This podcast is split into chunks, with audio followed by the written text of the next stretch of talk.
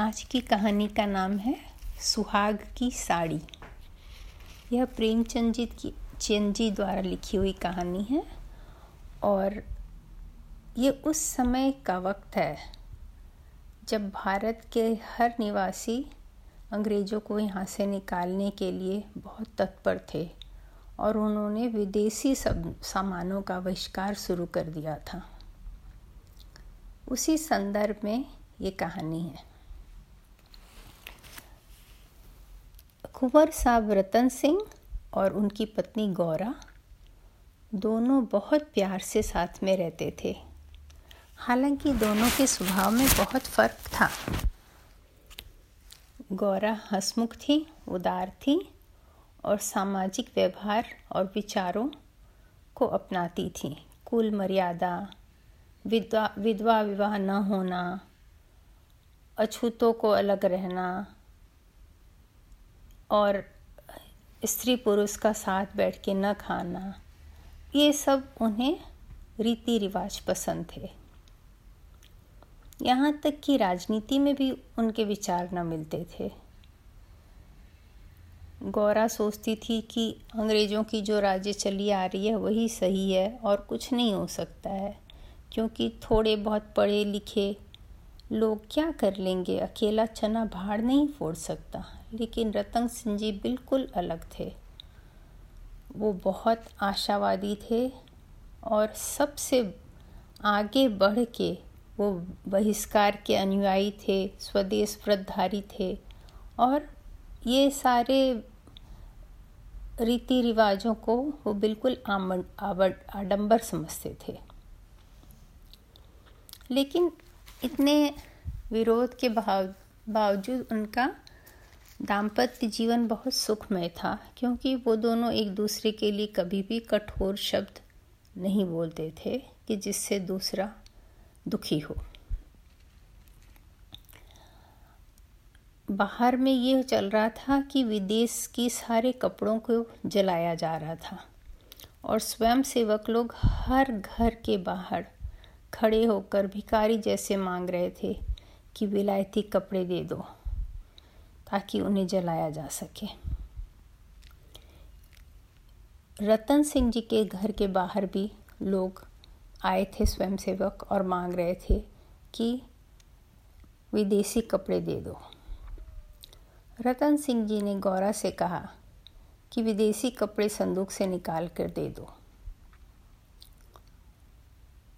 लेकिन गौरा की इच्छा नहीं थी। उसने कहा, बाद में दे दूँगी। रतन सिंह जी ने कहा, वे लोग दरवाजे पे खड़े हैं, बाद में कैसे देंगे? तो गौरा नाराज़ होकर बोली, कि ये चाबी है, आप खुद निकाल लो। लेकिन कभी कोई घर फूकने से स्वराज्य मिलता है क्या? ऐसे नहीं मिलेगा। रतन सिंह जी ने कहा कि कल मैंने तुम्हें बहुत अच्छी तरह से इस बात को समझाया था और तुम मान भी गई थी। तो गौरा ने कहा, मैं तो आपको नाखुश नहीं करना चाहती थी। रतन जी सिंह जी ने कहा, ठीक है, फिर कभी बात करेंगे, लेकिन अभी कपड़े निकालो। गौरा ने कहा, मेरे कपड़े तो नहीं लोगे ना? रतन सिंह जी ने कहा, जितने भी विलायती कपड़े हैं सबको बाहर निकालना होगा, नहीं तो मेरा प्रण भंग हो जाएगा। इतने में बाहर से राम टहल, जो सही इनके यहाँ काम करते थे, उन्होंने बुलाया कि स्वयंसेवक लोग कह रहे हैं, ज़रा जल्दी करो। मैंने भी अपने सारे विदेशी कपड़े दे दिए हैं। मुझे अगर कोई कपड़ा मिल जाए आपकी ओर से तो मेहरबानी होगी। इतने में उन्होंने देखा कि जो केशर मेहरी उनके यहाँ काम करती है, वो भी अपना एक गठरी कपड़ा लेके बाहर जा रही थी। रतन सिंह जी ने पूछा, कि तुम अपने कपड़े देने जाती हो? तो केशर ने लजाते हुए कहा हाँ सरकार, जब देश में सभी छोड़ हैं तो मैं क्यों पहनूं? रतन सिंह जी ने अब गौरा को देखा तो गौरा को थोड़ी शर्मिंदगी हुई। और उसने संदूक खोलकर कपड़े निकालना शुरू किया। एक संदूक खाली हो गया तो दूसरा संदूक खोला। उसमें ऊपर में बहुत सुंदर रेशमी सूट रखा हुआ था, जिसे किसी अंग्रेज़ी कारखाना से रतन सिंह जी ने उसके लिए बनवाया था। उसने पूछा, यह भी दे दूँ? रतन सिंह जी ने कहा हाँ हाँ और क्या? गौरा ने कहा, मुझे मालूम नहीं था इतनी जल्दी देश की हवा बदल जाएगी, वरना मैं इतने पैसे बर्बाद न करती इस सूट बनाने में। रतन सिंह जी ने कुछ नहीं कहा। गौरा थोड़े नाराज़ होकर संदूक से जितने भी कपड़े थे, चाहे वो स्वदेशी हों या विदेशी, सब निकाल कर फेंकने लगी। इतने बहुमूल्य, इतने सुंदर सुंदर साड़ियाँ और इतनी सुंदर सुंदर ब्लाउज, जिसे देखकर वो फूली नहीं समाती थी। और वो सब वो रतन जी सिंह जी के कहने पर फेंके जा रही थी। रतन सिंह जी को पता चल रहा था कि वो नाराज़ है और उन्हें बहुत ख़राब लग रहा था कि वो सारे स्वदेशी कपड़े भी निकाल के फेंक रही है। पर अभी वो उससे विवाद नहीं करना चाहते थे। एक बनारसी साड़ी जब गौरा ने फेंका निकाल कर तो रतन सिंह जी उसे उठाने लगे। लेकिन रोन, गौरा ने नहीं कहा और वो सब फेंकना पड़ा। एक तंजेब की साड़ी निकाल कर केसरिया रंग की, गौरा ने सहदा अपने आंचल में छुपा लिया। रतन सिंह जी ने कहा, कैसी साड़ी है? गौरा ने कहा तंजेब की है। पक्का काम का सारी है। रतन सिंह जी ने कहा, तब तो ज़रूर विलायती होगी। उसे मत रखो। गौरा ने कहा, अच्छी नहीं है, फिर भी मैं नहीं दूँगी। रतन सिंह जी ने कहा, विलायती चीज़ को मैं घर में नहीं रखने दूँगा। इधर तो। गौरा ने कहा, नहीं, मेरे लिए इसे छोड़ दो। रतन सिंह जी ने कहा, तुमने मेरी खातिर कोई भी साड़ी नहीं रखा, बनारसी साड़ी सब फेंक दी तो मैं तुम्हारी बात क्यों सुनूं? गौरा ने कहा, मैं तुम्हारे पैर पड़ती हूँ, जिद न करो रतन सिंह जी ने कहा, स्वदेशी साड़ियों में जितने चाहो रख लो, पर विलायती नहीं रखने दूँगा घोड़ा जिद में उड़ गई। मैं इससे नहीं दूँगी। चाहे तुम जो भी कहो, मैं हज़ार बार कहती हूँ, मैं नहीं दूँगी। रतन सिंह जी ने कहा, मैं तो इसे लेकर ही रहूँगा। गौरा बोली, तुम जिद न करो। रतन सिंह जी ने कहा, आखिर तुम्हें इस साड़ी से इतना प्रेम क्यों है?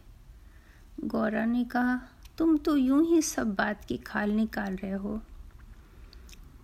पर रतन सिंह जी ने कहा कि मुझे बताओ तुम्हें क्या है जो तुम ये साड़ी नहीं देना चाहती हो तो मैं शायद मान जाऊँगा। गौरा ने कहा, यह मेरी सुहाग की साड़ी है। कुछ देर सोचने के बाद रतन सिंह जी ने कहा, कि नहीं,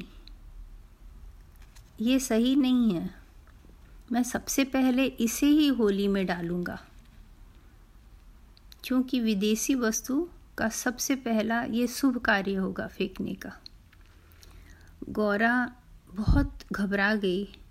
तुम बहुत अशगुन की बात कर रहे हो। रतन सिंह जी ने कहा, बिलायती सुहाग की साड़ी को घर में रखना अशगुन और अमंगल है और अनर्थ है। गौरव बोली आप चाहें तो मेरे हाथ से छीन कर ले जाएँ, मैं नहीं दूँगी।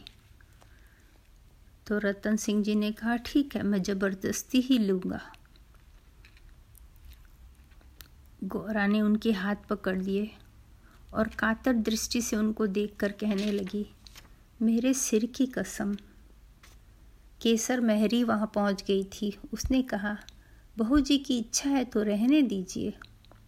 रतन सिंह जी के हाथ रुक गए। पर उनका चेहरा उदास हो गया।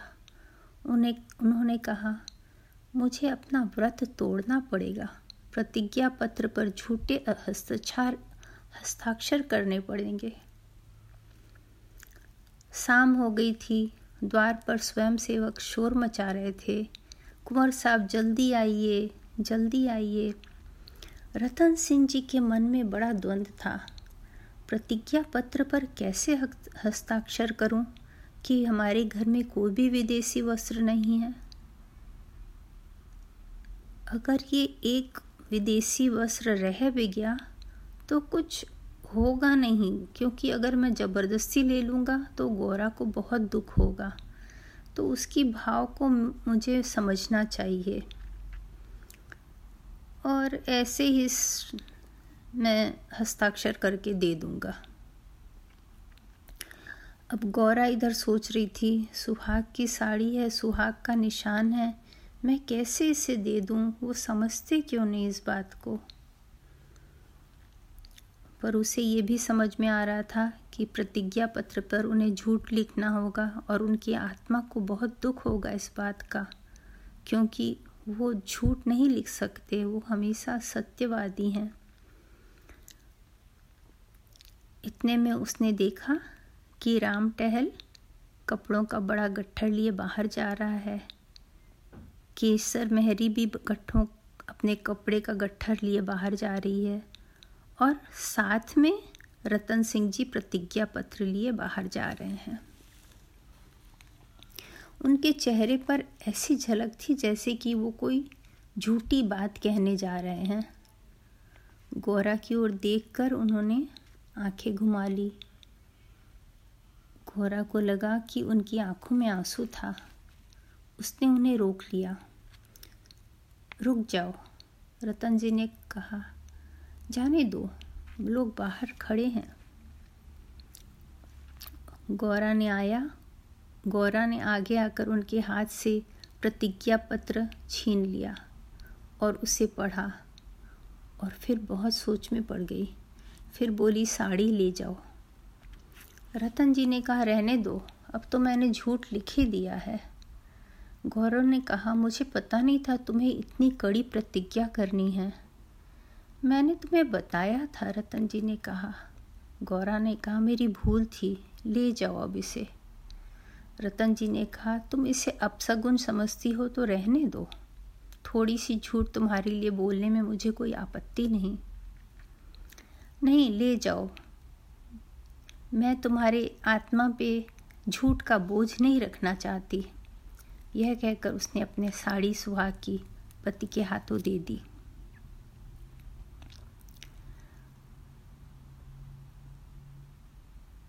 उन्होंने साड़ी को गौरा को वापस दे दिया और कहा कि, रहने दो। मैं प्रतिज्ञा पत्र फाड़ दूँगा, नहीं दूँगा। लेकिन गौरा ने कहा, नहीं, तुम्हें यह देना पड़ेगा। नहीं तो मैं जाकर दे आऊँगी। तो रतन सिंह जी भी विवश होकर साड़ी ले लिए और बाहर जाकर दे दिए और प्रतिज्ञा पत्र भी दे दिए। लेकिन उस दिन के बाद से गौरा के हृदय में एक बोझ बैठ गया। उससे बहुत डर लगा रहता था हमेशा कि कोई अपशकुन ना हो जाए। थोड़ा सा भी कुछ कुंवर सा को होने से रतन सिंह जी को वो डर जाती। उसकी तबीयत बहुत ख़राब हो गई। उसे लेकर कुंवर साहब दूसरे जगह गए। एक महीना तक वहाँ घूमे, फिरे। पर गौरा के दिमाग से ये उतरता ही नहीं था। उसके दिमाग में हर समय आशंका लगी थी कि उसके कुछ गलत ना हो जाए, कुछ अपशकुन ना हो जाए। एक महीना बाद दूसरे महीने वो लोग वापस आ गए गाँव। और गौरा घर संभालने में व्यस्त हो गई। एक दिन केसर मेहरी भी अभी नहीं आती थी और वो साइस राम टहल भी चला गया था। घर में इतना काम था। तो गोरा एक दिन काम में बैठी थी कि रतन सिंह जी ने आकर कहा, चलो, तुम्हें स्वदेशी बाज़ार की सैर कराऊं। गौरा ने कहा, रहने दो, मेरी इच्छा नहीं होती है। पर रतन जी ने कहा कि, चलो, एक घंटे में आ जाएँगे। तो गौरा उनके साथ चली गई। वहाँ चारों ओर विचित्र शोभा थी। इतना रौनक लगा हुआ था बाज़ार में। सभी जुलाहे और कौरी अपनी दुकान सजाकर बैठे हुए थे। एक वृद्ध गौरी आकर रतन सिंह जी को सलाम किया। रतन सिंह जी चौंक पड़े। राम टहल, तुम कहाँ हो? राम टहल का चेहरा इतना सुखी और खुशी से भरा हुआ था। उसमें आत्मसम्मान की आभा झलक रही थी। आँखों में चमक थी। वो उनका स्तबल साफ़ करने का काम करता था, लेकिन अब कितना अच्छा भद्र पुरुष लग रहा था। उसने कहा, जब आप लोगों ने सब गुलामी छोड़ दी तो हम अपने काम में लग गए। हम अभी जो बाज़ार में काम कर रहे हैं, उससे बहुत अच्छा मुनाफा हो रहा है। किसी का भी कोई हमारे ऊपर बकाया नहीं है, और दो पैसे बच भी जाते हैं। मैं तो यही कहूँगा कि ये सब आप जो मालकिन ने अपने सुहाग की साड़ी दे दी, उसी के कारण हुआ। जब उन्होंने अपने सुहाग की साड़ी दे दी तो बाकी लोगों का भी रहा सहा शंका निकल गया और सब मनमान अपने सारे विलायती कपड़े फेंक कर दे दिए। इतने में और एक स्त्री गौरा के सामने आके खड़ी हुई। ये तो केसर मेहरी थी। कितनी सुंदर साड़ी पहने हुई थी। और कितना चेहरा खिला हुआ था। गौरा ने कहा, अरे, हम लौट आए और तुम आई नहीं? तो केसर ने कहा, क्या करूँ? अपना काम कर पा रही थी तो इसलिए हमने भी अपना काम शुरू कर लिया। आपकी साड़ी के कारण हम गरीबों का सबका घर बस गया, क्योंकि सारे लोगों ने एक वो सुहाग की साड़ी देखी और सोचा कि आपको मन में ये डर नहीं है कि सुहाग की साड़ी आप बाहर फेंक रही हैं तो सब लोगों ने फेंक दी। आपके कहने से, आपकी सोच को देखकर। और उससे हम लोगों का जीवन सुहागमय हो गया। अब तो गौरा की आँखों में आँसू आ गए। ये खुशी के आँसू थे। और उसके मन में जो भी अपशकुन का डर था, वो सब खत्म हो गया। उन्होंने रतन सिंह जी की ओर देखा और कहा, मेरे लिए एक साड़ी ले लो। जब गौरा वापस चली, उन तो उसका हृदय आनंद से झूम रहा था। उसने कहा, एक जगह ज़मीन लेकर पूरा स्थायी बाज़ार बना दो, ताकि स्वदेशी कपड़ों की दुकानें हों और वहाँ पे कोई से किराया भी न लिया जाए। रतन सिंह जी ने कहा, बहुत खर्च पड़ेगा? गौरा ने कहा, मकान बेच दो तो रुपए रुपए मिल जाएँगे। तो रतन सिंह जी ने कहा, रहेंगे कहाँ? गौरा ने कहा, गाँव वाले मकान में रहेंगे। फिर उन्होंने कहा गौरा ने, कि पूरे इलाके में खूब कपास की खेती कराओ, और जो कपास बोए, उसकी कर भी माफ़ कर दो। रतन सिंह जी ने कहा हाँ ये बात भी बहुत अच्छी है, उपज दूनी हो जाएगी। और जब उसके बाद वो गाड़ी से उतर कर अपने घर में गई तो उसका पूरा मन खुशी से झूम रहा था और एक नए भविष्य की कल्पना से वो गदगद हो रही थी। यहाँ पर कहानी ख़त्म हो जाती है। आशा है आपको अच्छी लगी होगी। दूसरों की खुशी में खुशी देखते ही उसके मन की सारी अपसकुन ख़त्म हो गई। बहुत खूबसूरत कहानी है ये प्रेमचंद जी की। Bye bye